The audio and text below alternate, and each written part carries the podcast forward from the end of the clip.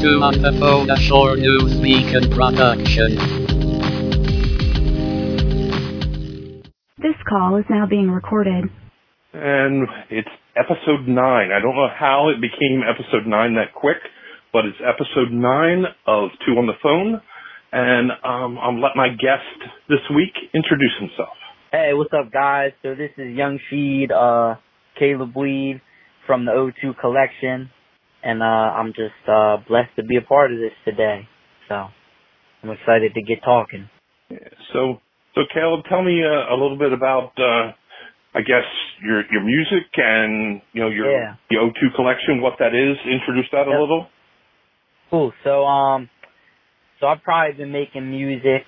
I'm 21 now. I probably released my first uh like mixtape project when I was about 14, 15 years old. Um, so been doing that for a while. Was traveling with my music for a while. Born and raised in Delaware. Well, not born, but raised, lived my whole life from the time I was a baby in Sussex County, Delaware. So always been big into like um the culture of what we have going on down here and trying to figure out how we can better serve artists.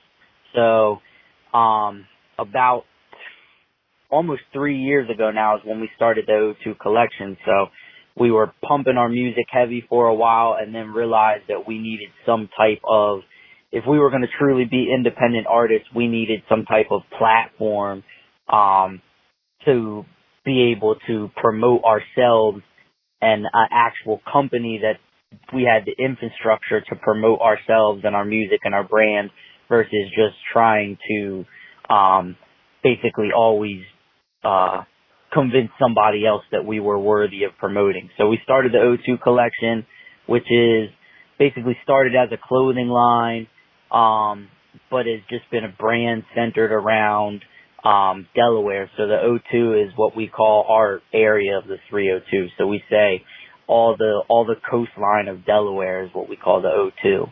So it's basically That's pretty. That's, that's pretty Yeah. clever. You know, coming up. You know, because there's there's all sorts of brands out there with the 302 and you know that kind of stuff. yeah. You, you And- have and- to and- you have to find your. Go ahead. Yeah, no, and it was one of those things too, like, there's so much 302 stuff around, and it's like, okay, well, how are we going to specify, like, even within a small state of Delaware, how are we going to really represent for an even smaller portion of where we're from? Because if you go to Wilmington, it is nothing like Rehoboth Beach. It's nothing like Milton. It's nothing like Ellendale. So we have this, like, um, like this like small town but like very art centered beach city that we live in. So it's like how are we going to specifically represent for this? So that's how the O2 collection came about. What um where do you take your inspiration as far as your music and things like that? I know you said, you know, living around here, is that pretty much it? But like what other artists have you know inspired you to become an artist? Yeah. Um I always see I come from a weird family cuz like as a biracial kid myself um you know, I've had all these different influences from different cultures in my music. So like, and then on top of that, I was adopted. So I grew up in a church family. So my dad, um, is a pastor, but he raised me on like classic rock music and like acoustic music. My mom was into like gospel and, uh, church music. And then kind of as I grew up, I found the love for like instrumentation and, um, I've played drums, I played piano, I played guitar. So anything that was progressive in its instrumentation and then that gradually led me just through the neighborhood that I lived in, listening to hip hop and listening to R and B. And um so I'd say like old like old Kanye was definitely a huge influence for me because I never heard somebody before I heard like um like Dark Twisted Fantasy, like um uh the other album that's slipping my mind. The one that's got uh Say You Will and uh Heartless. What is that? 808s and Heartbreak. Like I never heard anything before that uh that sounded like that in the realm of hip hop and R&B. So I think when I heard those albums, it expanded my mind so much to like, no, this is really like this can be beautiful in its instrumentation as well as just the lyrical content and the flows and the patterns of lyricism on top of it. So, so truly a melting pot of all Yeah. sorts of genres and and trying to yeah, you know and, and trying to be different. I, I mean, I think that's the big Right. key because if you're just like everybody else, you know, what are you going to sell? Yeah, exactly. And that's why I think so like and the sad thing is that I think in our culture now with like the state of the internet and Instagram is like everybody's trying to copy what's trending now because they know that it's going to get them um like a boost or some exposure now but all that dies off in the long run because if you don't have your own lane to move in then you're just going to be constantly trying to ride these trends versus being like, all right, well, this is who I am and this is what I know I bring to the table. So let me just triple down on this. And then if people like it, people like it. If they don't like it, you know, they don't have to listen to it. So you're being true to yourself, is what you're saying, and and Exactly. whatever trend is whatever trend. Yeah, exactly. Um, so I've I've brought this topic up before with guests, and I think it, it's funny how it transcends, um, you know, everything. Eh, you know, I'm a photographer. You know, one of the many things I do, Right. I'm a photographer. So being a photographer, you know, with the age of everybody having a camera on their phone and everybody thinking that, you know, they can go into Instagram and apply some filters and they have the best picture ever, everybody thinks they're a photographer is one of the things I always say. You think we're getting there with music too? Because, you know, like with uh, software on the Mac and, you know, the PC and things like that, Yeah. everybody can mix and do everything. Are we the same place in music that everybody thinks they can be, you know, the greatest singer ever? Yeah, absolutely. Absolutely. Everybody, and, and especially in the genre of hip hop, like everybody and their cousin and their mom and their auntie is a rapper. in that, like in our culture nowadays, like I probably run into like at least seven people, you know, weekly that are like, oh, like if they know that I do music, they're like, oh, you gotta check this out. Like I rap, you know what I mean? And it, it's, it, like it's a, it's kind of like a double, like it's a double edged thing, like two sides of a coin because on one end it's like that's the beauty of our culture is that it's inclusive, but then the other end of it is the people that are actually gifted in it and are actually trying to hone their craft sometimes go unnoticed or fly under the radar because they're trying to cut through all the noise of like, oh, everybody does this. You mentioned uh, you mentioned social media and the culture we live in. Uh, just a couple of your thoughts on you know the positivity and the negativity of um, being somewhat of a, a public figure, I guess, putting your music out there. You know, you have the whole thing of you put something out there and somebody smashes it and says, "Oh, my stuff is better," or just you know, tell me a little bit about how that goes with you know in the hip hop and rap culture. Is that is just as bad as it is everywhere else? Yeah, absolutely. I'd say it's it's it's as yeah. I would say it's it's maybe not worse, but it's definitely as bad as it is everywhere else. Like I always call people keyboard warriors. So like everybody's gonna jump behind their you know keyboard or their phone, and like you know they're gonna tell you all this over the internet, or they're gonna speak any type of way over the internet. But if you see them in person, it's going to be a completely different energy. Like they're not going to come with like, you know, the crazy stuff that they would say over the internet because it's like a shield. And I think that it's, it's what it's really, what the internet is doing in the worst of itself is allowing people to compensate for their own insecurities, but they don't understand that it's, um, like it's not a healthy way of coping but because it's so socially acceptable to be on your phone all the time, people are coping with these, you know what I mean, with inse- insecurities and depressions being on their phone all the time, but like it's not, it's not in any way going to help. Like I was watching this, um, I was watching this interview on the Breakfast Club with this guy. I forget the name of the book that he wrote, but he was talking about, um, like he was basically like a whistleblower on like the social media um like enterprise and the social media like uh like infrastructure and business structure where he was saying like social media is specifically being designed to keep you on there. Like it's specifically being designed to trigger certain chemicals in your brain to where every time it flashes up, you look at it and the more time you spend looking at it, that's more money that they're putting in their pocket. Like he, he said it's almost like, um, when cigarettes were being promoted to teenagers, like not knowing that those, they have harmful effects on the teenage brain even further than they have on the adult brain. Like it's more addicting for the teenage brain than it is the adult brain. And he was comparing social media to being that exact same thing.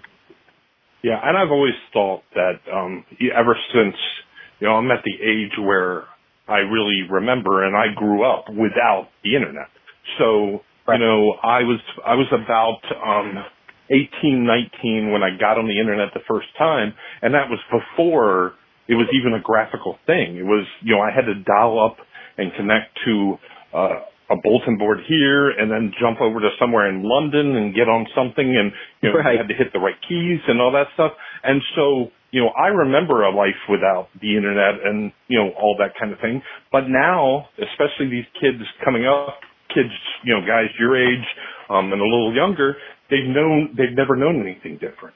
Um, you know, it's always been about, you know, if I want some information, I just Google it. You know, we had to look at encyclopedias or ask someone or something like that. You know, so it's totally different, but I really do believe that it's an addiction of sorts. Um, Absolutely. And, and it's not necessarily always a negative one. Um, I think, I think times are changing as far as how people learn things because of the internet. Um, and that's right. not necessarily a bad thing. Um, no. you know, like with my, with my news page, you know, I get information out there much quicker usually than the big news giants of the world because right. I, I'm able to have that platform. Um, without the internet, would I have that platform? Would I be doing this? Absolutely not. We wouldn't. You and I wouldn't be talking right now if it wasn't yeah, for the internet. So yeah, yeah. So like, it's um and and that's one of the reasons. That's one of the reasons I started this podcast is because people don't talk on the phone anymore. Right. right. Yeah, and I mean, and you know, you and I wouldn't be connecting, you know, if it wasn't for me having this podcast and any of my other guests, you know, we wouldn't be talking. Um, you know, some of the people that I've had, a couple of the people I've had are close personal friends and I've probably talked to them maybe once or twice ever on the phone. It's either in person or a text message or whatever. You know, people just don't talk on the phone anymore. Yeah. Now, one of the things I'd like to ask you is, you know, with hip hop and uh, rap and you know that kind of things, there is a certain negative stereotype that kind of goes along with that obviously right. with your upbringing and, you know, being raised around the church and everything, you know, what can you talk about how you're overcoming that stereotype? Because that has to be a stereotype that you have to deal with. Oh, absolutely. Absolutely. No, and it's, and like I said, as somebody that's a biracial kid, so I'm, you know what I mean, mixed with black and white, like, the stereotype is even more pressing because I have a portion of my family that's all white, not to make it just about race, but like that's looking in at this culture that they don't understand because they weren't raised in it. And it is easy to like judge and kind of just look at that, the direct stereotype. Um, I would say like anything in life, it's all about context. So when you know the context of the culture of what somebody else is growing up in, then it becomes very easy or easier to understand why they behave in the way that they're behaving. So I think that, um, and like hip hop has always been something that is uncensored. Like from the, like from the heart is uncensored. So it's like, right. we almost like Tom. That's why I respected like the first time I saw Mooncat comedy. I was like, is, can we curse on this podcast? Yeah, not too much, but yeah, All you right. know, go ahead. All right, yeah, no, no, no, you're good. I'll, I'll keep it clean. So the first time I saw Moon, uh, Mooncat comedy, I was like, man, this is insane. but I respected so, so much the fact that Tom said, like, nah, like, this is an uncensored comedy event. Like, we're not gonna yank the mic from people for saying something that's ridiculous. So I think that in the same way of, um, like, historically, the culture of hip hop is like that of, of people who have been oppressed. So when you've been oppressed for the entirety of being a part of this country and it's like, oh, you can't do this, you can't say this, you can't eat in this restaurant, um, you can't drink from this water fountain, you can't go to this school, you know what I mean, you can't have this job, you can't make this salary. At a certain point, the, I think the beauty of what hip hop was and the same as the beauty of rock and roll when that was started in the South of like, no, I'm going to get up and I'm going to say whatever I want to say. And I'm going to tell you what's going on, like, in my head and in my heart. And I'm going to tell you the way that these, um, that these, that the system that I'm in, like, I'm going to tell you all about it and I'm going to tell you about how I'm going to get out of it. And I'm going to tell you about, um, the desires that I have and the things that I struggle with.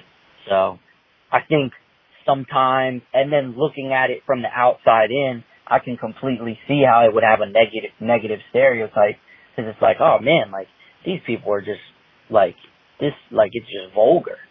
But it's, but when you're looking at it through the lens of like, this is truly coming out of a place of, um, like this is my reality, then it becomes easier to see.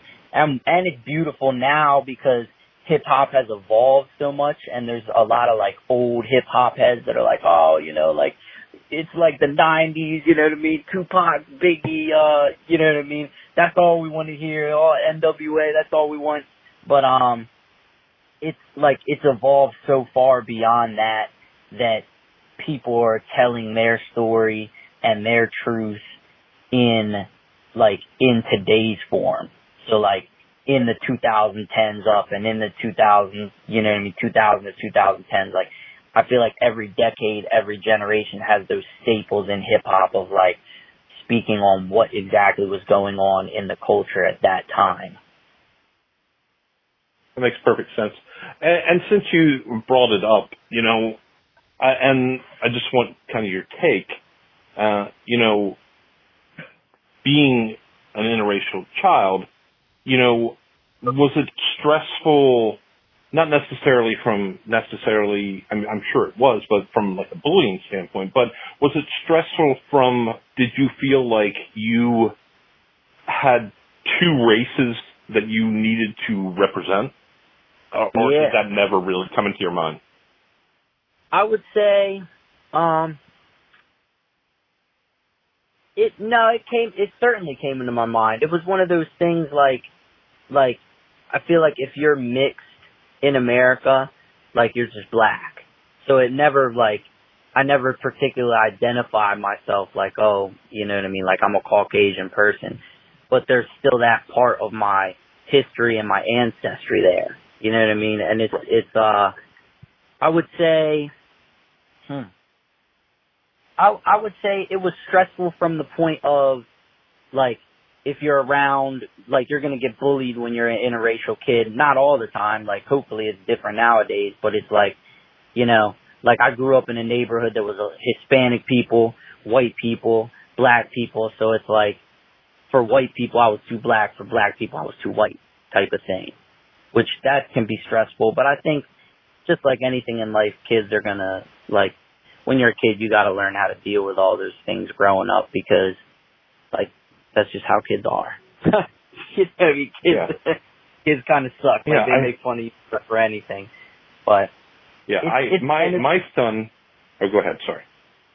no, I was gonna say it's one of those things like, like the more I grow up, the more I understand how much of a blessing it actually is because I can truly take gems from both of those cultures and make myself a more rounded person. So like, um, it's almost like being able to, I almost feel like I'm an ambassador. like when I'm with my white family, I'm an ambassador for my black family. When I'm with my black family, I'm an ambassador for my white family. And, uh, you know, I'm sure that that's, again, not the easiest thing to do. Um, but it sounds like you've handled it well. You know, isn't it a shame that we can't live in a culture where you're just a person? Yeah, no, it absolutely is a shame. It is. And I think it's cool, like, the, the amount of, like, uh, progressive thought that the youth nowadays have, like, as, as screwed up as some kids are, like looking at their phones all the time and like, you know, don't have a grip on reality. Like one thing that the that the youth coming up are not going to tolerate is racism, and they're not going to tolerate sexism, and they're not going to tolerate, you know what I mean, homophobia. So it's definitely a blessing in disguise. The you know what I mean, some of the gems yeah. that they have. Well, I think, you know, one of the things that social media does is it spreads, like you said, platforms. It spreads them quicker and allows you to be more successful. And if you have a platform against something such as racism, it, it does spread that, you know, quicker. But it, the only problem is the hate spreads quickly too.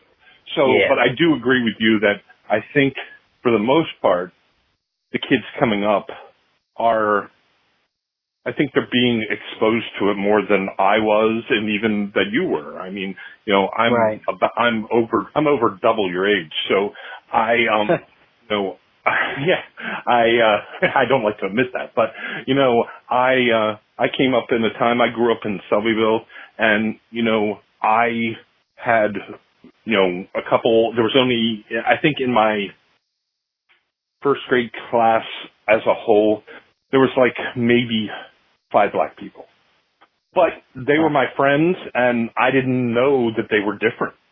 I had no clue. You know, I I only and, and they shouldn't be different, and they aren't different other than skin color. So I think that it, you know, we've come a long way. We have a long way to go.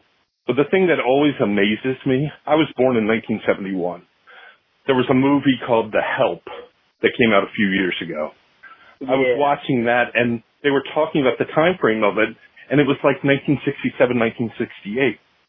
We are yeah. not that far removed from uh the racial riots and everything of the yep. 60s. We have a long way to go, but in a short period of time, I feel, and as a white person, I guess that really doesn't mean much, but I feel like we've come a long way. And we right. do have a long way to go. But that's just my yeah. And it's and it's I think it's important to always keep that time frame like in the forefront of our mind because like we are not very far removed from these things. So I think sometimes like um when people object to like um like in black culture like oh why do you behave this way? or like why are you doing this? like it like it will really mess with your mind understanding that like your uh like your granddad or your great granddad was a slave. Like that's cr- like that's how close it is you know what i mean to us like i was talking to my uncle um my uncle is probably like 65 like and he was and like he's telling me about these like extremely racist things that happened to him when he was a kid and it's like he's 65 like we're you know what i mean like he's not like that's like he's just a little bit older than my mom. So it's like you know what I mean? Like you said, you were born in seventy one and this stuff was happening right. in the sixties. And it's and like yeah. it's still I mean, happening. I mean in in 1960, I believe it's 1964 through like 1967, Cambridge, Maryland isn't that far away. I lived there for a while. It's not that far away. Cambridge, Maryland was occupied by the National Guard for about three years in the late 60s because of the racial riots. Yeah. That's, that's, I mean, it, it is crazy. I mean, and I think people lose track of that. Um, you know, history, I, I'm a history buff. I like history, but not everybody does and not everybody studies it. But looking back at these things and the way decisions were made and the things that happened that are now just coming to light uh, coming to light is the wrong word, but there are things that happened then that we're finally just getting resolved. Um, Right. And it's, it takes one of those things. and nobody understands that it takes time. No. And it's like, like, I think something like Flint, Michigan, like 50 years down the road, people are going to look back at that and be like, how did America ever allow that to happen? And like, Right. people in Flint still to this day don't have clean water. Right. And like, it's been one of those things that like, it blew up on the internet and it was a huge topic of discussion for a little bit, but then just like every other news story, like, in two months it doesn't matter. But like, like, uh, the government of America like poisoned the people of Flint. You know what I mean? I, whether it was direct or indirect, like that's a gross human rights casualty that happened there right in America in our recent history. And it's uh, so I so like when people think back and they're like, man, how did people ever tolerate like uh like segregation? How did people ever tolerate that? Well, we tolerated it in the same way that we tolerate Flint still not having clean water. We're running close on time, but there's a couple little small topics. Well, they're not small topics. There's a couple topics I still want to cover, so we're just going to go on a few more minutes if you're good on time. Yeah, I'm good. Okay. So, you know, we we we've come down a path, you know, talking about the stuff, and I think we should take I think we should take it to the end. And I, Yeah. you know, being an interracial person, you know, right now one of the hot topics for the past three or four years has been the way that the police treat black young men and how you know not fairly they treat them and how Right. there's been deaths and things like that. I just want your I, I just want your take on that a little. Um, I think that there needs to be accountability. So, like, we see case after case where we can see with our own eyes that a police officer acted. So let me preface all this by saying I'm extremely pro police.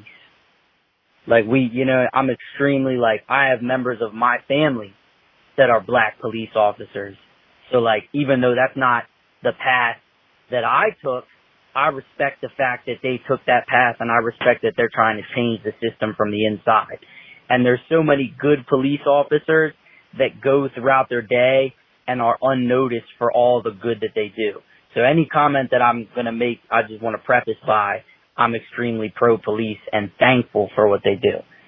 But with that before being you, said, and before you, and before you and before you go on, you know, let's just preface it also with no matter the profession, and I'm also very pro police, but no matter the profession, there are bad people in any profession. absolutely. You know, Yeah. and, and I think that's that's the one thing that ticks me off the most when this topic comes up and when it's talked about this comment. You know, I've been in the fire service uh, and around the fire service since I was five years old. Do you know the you know one of the not necessarily highest, but do you know cause of fires when they're arson? Do you know who who is the first first people that are looked at? The firemen themselves. Really? So, you know, that, that doesn't come up very often. And, you know, I'll let you, I'll let you have the platform now and, you know, talk about, you know, what you were. But I just wanted to throw that out there that, you know, I think that's the thing that gets lost. There's bad seats Right. in every industry. Yeah. And this is so, like, systematically and historically, the police in America, like, I'm not saying today or anybody specific, I, and I think it is still around today, but systematically in America, the police have been legally allowed to oppress minorities. Like, it has been the case. And like we were talking earlier, like, segregation. Like it was the police's job to enforce segregation laws. And that was like laws that were imposed upon my uncle and my granddad. So like in America historically, the police have been allowed to be, to legally oppress minorities. Those laws have changed today. I think that sometimes, like we said, it takes the culture a while to change with it. uh, the thing that I think is gonna may, maybe not fix the problem, but make it better is accountability. So if we all see with our eyes this situation where an officer killed somebody that he should not have killed, like there needs to be some type of accountability in that because we hear this argument of like, oh, it was just a bad apple, there was a few bad apples. But like if you're a pilot and you crash a plane, like, and you kill somebody, it, like that few bad apples argument is going to go out the window. Like you're going to be suing Southwest for, you know what I mean, millions and millions of dollars and they're going to have to pay it out. Like they can't get up and say, oh, well, that was just a bad apple. Like no, he, like they're going to have to take accountability for the places that they went wrong. So I think we need to have that same argument when it comes to the police. And I think, um, like, there's a stigma in black America, like the police are only out to get you, but that's what it feels like. Like the very first run in that I had with the police, I was with my brother Forrest. This was one of like the first times I ever felt like true strong racism in my life. I was on I was walking down um like a back street of Rehoboth Avenue.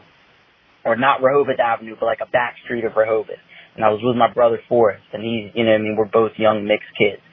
So we were just walking we were walking back to our car. I was probably like 15 years old. And this police officer pulled up on us and we were just walking back throughout the thing. And he was like, oh, what are you guys doing in this neighborhood? And we were like, we're just walking back to our car. And he was like, all right, well, you know, lie on the ground, yada da da da. And like, uh, so I'm like in shock, like what the heck, like lie on the ground. So like he ends up calling, uh, you know, back up and like all these people are out there over us. And now he's saying that like, oh, I saw him trying to break into this house. And we're like, what? Like, we're walking back to our car. So, and then it ended up just being finally one officer came and he was like, look, well, if you didn't actually physically see these guys, these kids trying to do anything wrong, like you got to let them go. But that was the very first contact that I had with the police. So, I, so like thinking of that story, you can see how this negative stigma came to be about. You know what I mean? So if you don't open your eyes to see that there are good, you know what I mean, good police, and that's all that you hear is like police are out to get you, then it's easy to feel that way because there's pieces that line up with that way of thinking. You know what I mean? It's not the truth, but there's pieces that line up with that way of thinking.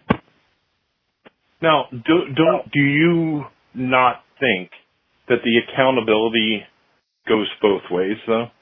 Because, you know, and, and why I say this is, you know, I, I don't know if you watch this show Live PD, um, but you know, it comes on on A and E every Friday and Saturday night. Right. Yeah. Yeah. yeah. Yeah. One of the things that you see on there, and it doesn't matter if it's a white person or a black person or a white cop or a black cop or a Japanese cop. It doesn't matter. This happens right. consistently that they make a traffic stop. The person, for whatever reason, has a violation of some sort. Whether the tags are bad, they don't have a driver's license, they don't have whatever. That, that traffic stop can do one of two things it can end right there as, you know, the person takes accountability for their actions and says, thank you, officer, for, you know, giving me this ticket, which I know sounds stupid, but you know what I mean. Right. Or they can run, they can grab for a gun, they can, you know, all those other scenarios that makes this turn into a, a news story. Right. And I, I, I feel like, go ahead. No, I was gonna say it. Like if an officer was to pull me over and I was to pull out a firearm, like that officer is defending his life, so he has every right to shoot me. But I think where things get misconstrued is like a video like Philando Castile, like he says, officer, I have a I have a legally registered firearm in the car. The officer says says, all right, show me the registration. He says, I'm going to reach for the registration now. And then without saying anything, he just pulls out his gun and just kills him.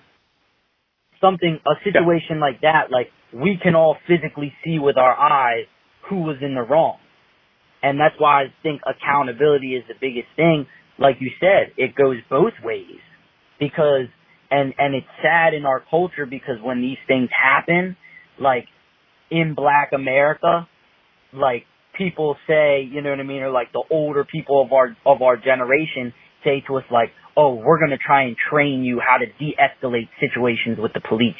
So like put your hands through the steering wheel, put your hands on the dashboard, don't reach for anything, just yes sir, no sir, and that's how we train like our youth in black America, but it should be the officers that are being trained to de-escalate the situation. I'm not saying that we should not be trained in to know what's going on, but it should be the officer's job to de-escalate those situations.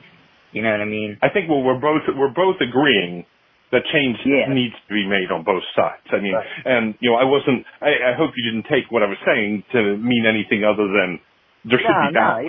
yeah. Uh, Absolutely. And No. And because like even in the case that you're in the case you're talking about, you know, I've watched that video many times and seen it and everything. And you know, it's unfortunate that we don't know what was going through that officer's mind. Do Right. did he make the wrong decision? Obviously. And in the end, hindsight being twenty twenty, we knew we know a hundred percent he was reaching for the registration, not the gun. right. We do know that based on the video and based on everything, but we don't know what was going through that officer's mind. Right. Unfortunately, unfortunately, we're never, well, hopefully never going to have the RoboCop scenario because as the movie showed us, that can still go wrong, you know? So it, it's, it's unfortunate that these things happen, but it's also in some ways, I think it's like the domino effect. How do you stop it? How do you, how do you right in the middle pull out the dominoes so it doesn't keep falling? And, Right. And that's, And it's you know, it's go ahead. like I don't know the answer to the problem specifically, but I know statistically that it happens that fatal shootings by the police per capita happen far more often, astronomically more often to people of color in this country than they do to white people in this country. So I don't say that like I'm half white. You know what I mean? I don't say that in a way of like um like trying to point fingers or trying to be like, oh, you know what I mean, they're out to get us. But I say that there's like there is an astronomical problem in this country that's been here from the founding of this country that we should try and address. But But and and part of that part of that Caleb isn't part of that that um right or wrong, and and, and you know that statistic and everything, you know right or wrong, isn't doesn't police have contact with the the black community much more than they do the white community? Isn't that also a statistic? absolutely. Absolutely. Yeah, and, and, and I'm just throwing it out there because you know again it's I, I think it has to be a balanced thing, and, and you're right about the statistic that's out there, but it's also you know the thing about statistics is you can sp- you can spin on whatever way you want, Yeah. and and I'm not saying I'm not saying that in this case, you know, we have a problem that officers are shooting African American people at, at an alarming rate, but it's the fact that anybody is dying at Yeah. for any reason Right. that should be approached. Yeah. And it, and I think some and I think one of the one of the things that needs to happen in our country is we just need to pull all um all of our biases and like preconceived thoughts out of it and just say like okay people are dying in all sorts of ways in this country regardless of race regardless of religion regardless of whatever. Like let's sit down and let's figure out how we're going to solve the problem. But I think too often people's political views get involved and then it just becomes a political talking point versus trying to actually solve the problem. So, um, you know, this episode is going to run on Easter Sunday. It's going to be you know published on Easter Sunday. What are some of the traditions? You know, you said you come from you know a religious background and everything. What are some of the traditions that your family on both sides have on Easter um, that you know you'd like to share with everybody else? Hmm. Um, when we woke up, my mom would always have Easter baskets for us. So we would do that. We would get up on Easter Sunday, uh, open our Easter baskets. We would go to church. Usually, um, usually I'd be playing on the, on the, the music. So this year I'm playing drums for the church. But, um, yeah, I mean, yeah, probably just a lot like every other family in America, I'm sure. Get Easter baskets. The kids do an Easter egg hunt. So this year my nephews or my nephew and my niece will be out there. Um, we usually have like an Easter lunch. Um, yeah, and then just enjoying time with family. How about you? What are some traditions that you have for Easter? As a kid, we always, uh, my mom always hid the Easter baskets in some weird space. You know, sometimes they would be in the oven and sometimes they would be hid, sometimes they'd be hid outside. And, you know, that was like the first, you know, 35 to 45 minutes of the, the morning just searching to find out where the Easter baskets were. And then we always, um, went to my grandmother's house, um, and, you know, had the huge meal, the traditional ham and, you know, deviled eggs and everything you can imagine where you ate till you were stuffed and then you took a nap and then you kind of just, you know, the cousins were together and everybody went out yeah. and played and just same thing that happens, like you said, you know, pretty much every year. So we're getting a, we're, we, we stretch this out to, uh, the 45 minute, uh, two on the phone episode, but that's cool. So let's just spend a, a few minutes, you know, allowing you to promote some of the things that you're doing. Um, you know, sh- a couple shout outs to your whatever Facebook or social media accounts you want to shout out to. Cool. Um, yeah, so my album Prince Sheed the First that comes out on May 6th um, you can follow us online at the O2 Collection. So at the Zero Two Collection. My personal is at Caleb Weed O2 C A L E B W E E D zero two. Um, we got our spring collection coming out here in the next couple of weeks for the O2 collection. So we're to be starting to put out some new merchandise. Um, yeah, and for is D-Jax, my brother, he's got a new single coming out, um, called Feel Like.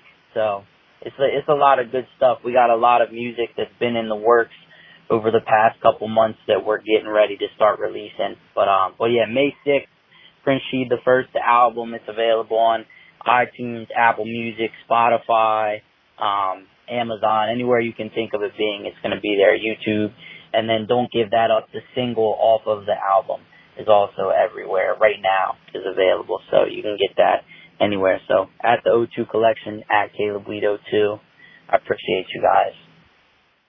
And thank you for uh, being on the show, and um, you know yeah, appreciate you. being able to talk to you.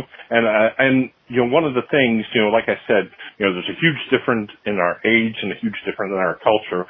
But I think right. this needs to happen more that people Absolutely. get together and you know and and hopefully people out there will hear this and know that we can come together instead of right. totally being at each other's throats all the time. Right. Yeah, and it's I think it's important to say too that we didn't plan any of that conversation. Like that was a hundred percent off the cuff. So like if we can have that conversation and talk articulately to each other off the cuff, anybody else in America can have that same thing. I think that's a great point. Well, thank you, Caleb, for being on the show. And listeners out there, we're, we have a very special uh, episode number 10 coming up next week.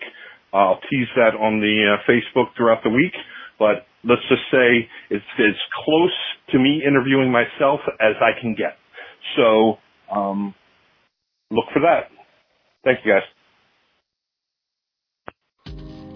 Thank you for listening to this episode of Two on the Phone. Please follow us on Facebook, Two on the Phone. Also, please, for timely and accurate news and information, follow Shore News Beacon on Facebook. Thank you.